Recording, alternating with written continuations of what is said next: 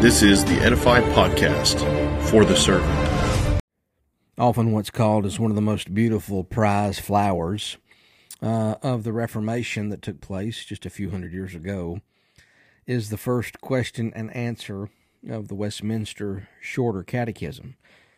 And what it does is it distills what they call a, um, well, just a truth. It's really it's a, it's it's a, it's a vast amount of biblical thought into one gorgeous call and response. And here's the question What is the chief end of man? And the answer is man's chief end is to glorify God and to enjoy Him forever. The glory of God and the enjoyment of Him, th- these are inseparable twin truths. You can't have one without the other. Um, for it to be in regards to your personal saving faith. Everything that you know about doctrine doesn't matter if you do not enjoy uh, God. Everything that you adhere to, your piety, uh, the way you live your life, the morals, all those sorts of things. None of that matters if it's not if it's not stemming from enjoying God. And the reason I say enjoying God is is because you can enjoy uh, the rules and enjoy the structure and enjoy the blessings that come from living a godly life. But that's not that's not the same as enjoying God. The Pharisees very much enjoyed following the rules, and, and they loved rules so much that they made some more. Um, and Jesus told them, "Listen, when you go out and disciple somebody, you're making them twice the son of hell. Number one, beside because you're you're binding where God hasn't bound, and you're having them do things that that I'm not asking them to do. They're already lost, and then they're lost on top of uh, following your traditions. So we we must glorify God Absolutely. And we must do that with the heart of enjoying Him. Let's not lose our focus, preachers. Um, we have to delight in God. This needs to be our guiding light for all that we do. When we minister to other people, we have to do it because we want to glorify God from a heart of enjoying Him. It's the chief end of all that we do. What is it? Glorify God and enjoy Him in this ministry. Delighting in God is what you and I were made for. Delighting in God is what we were saved for. Peter writes in 1 Peter 3:18, Christ also suffered once for sins, the righteous for the unrighteous, that he might bring us to God. Your version may say reconcile to God. We are forgiven that we might be brought to know and find our joy in him we are rescued from death, transferred out of the kingdom of darkness into the kingdom of his beloved Son. Not for some abstract life, not for some abstract reason, not because the Lord was lonely in heaven and he wants to pack it full. Uh, like a Georgia Bulldog Stadium, but this this is the only true life that He's offering. So then, and only then, do we think and feel straight, if that makes sense. When the one uh, preeminent reality um, becomes preeminent in our thoughts. He is the treasure and very great reward of the gospel, Genesis 15:1. And so our ministry, that our work, our service, for me as a pulpit minister, it, it has to flow out of enjoyment of Him. It cannot move on from an, an enjoyment of Him. It can't move from that. It has to flow from that, and it can't leave that. If it does, here's here's the thing, preachers. If it does, it becomes dully hollow. It becomes hypocritical. Uh, that is, if you live and grow in your in your knowledge about God, but you do not grow in your delight in God, you are only hardening in sin and hypocrisy. So, so this this is the ultimate purpose of all theology, not merely just to gather information, but to know and to love and to enjoy God and, and the one who is the truth. And yet there there's something that, you know, th- theology students, uh, those in training in preacher schools um, and, and seminaries all, all around the world, that this can be something that, that all of these, these institutions struggle with. Jesus so easily becomes an object for me to dissect under a microscope. The gospel becomes a subject that I've got to master rather than a message that I am mastered by. Scripture becomes a textbook that I work with, that I plunder over, that I pine over for essays, for sermons, for um, for brotherhoods, you know, conferences. I mean, we got PTP coming up this week, you know, and there can be people that just study for the sake of that of that study, you know, rather than being attracted to the Word of the living God. There was a fellow by the name of Richard Baxter. He was a Puritan, and, and the Puritans is well worth your study if you ever get an opportunity to study those. They were called Puritans or purist that they they just wanted Bible only. That was kind of the heartbeat of what most of them, generally speaking, were about. They wanted to step back uh, from certain doctrines taught, certain churches, certain uh, Catholic, you know, um, schemes and ideas, and all these sorts of things, and and the the papacy and all of that. And they wanted just this purest form, Scripture alone, if you will. Uh, give us, give us the Bible, not your your not your de- your, your deistic piet you know piety sort of life, but just give us the book. And uh, they were they were called plain preachers, and and that when they heard their sermons, they would say, "Oh, they're one of those plain preachers." Well, the plainer the better. Um, because in regards to that, what they were saying is it was a slant to them that they're not preaching as these Catholic folks do or as, as these folks did in that day and age. So Richard Baxter he he warned of this uh, Christian professionalism, using Scripture and the knowledge of God simply to get the next essay done, or the next sermon done, or the next article done, uh, and he and he did so with this painful analogy. He said, "Many a tailor goes in rags that maketh costly clothes for others, and many a cook scarcely licks his fingers."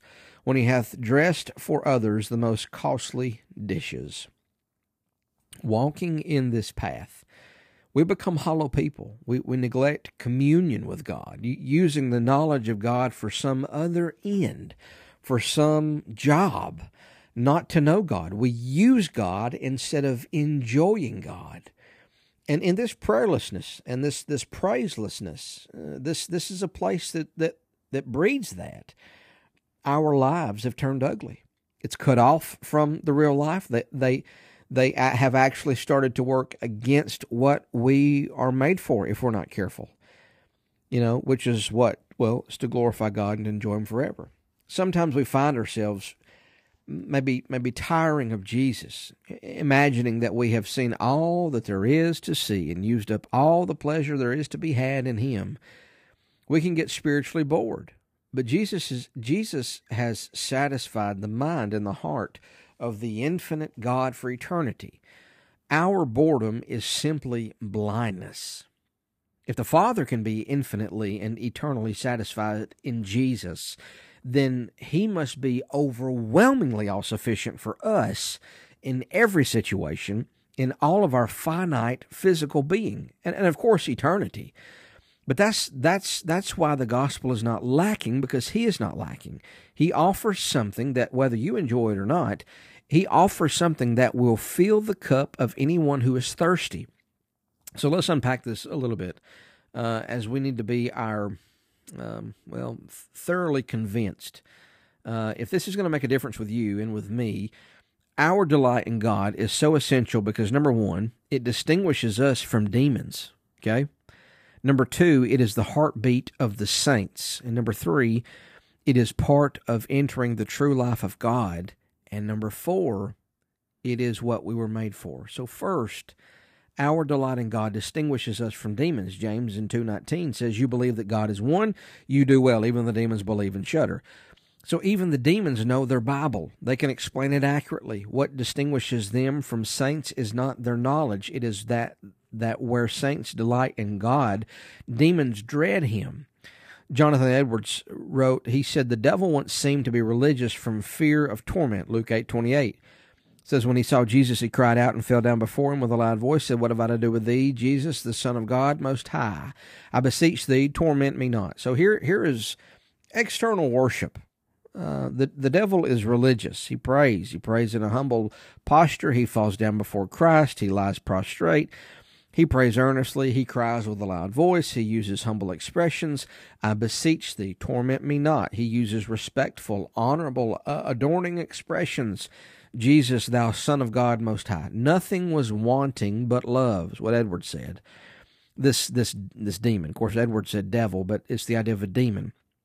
So, the the delighting in God is what separates us from demons, not delighting in getting out of hell. So, number two, second, delighting in God is the heartbeat of the new man in, in this spiritual nature, if you will. Saints love to cry out to their Father. And, and they echo what David said in Psalm 27 4. One thing have I asked of the Lord that I will seek after, that I may dwell in the house of the Lord all the days of my life, to, to gaze upon the beauty of the Lord and to inquire in his temple.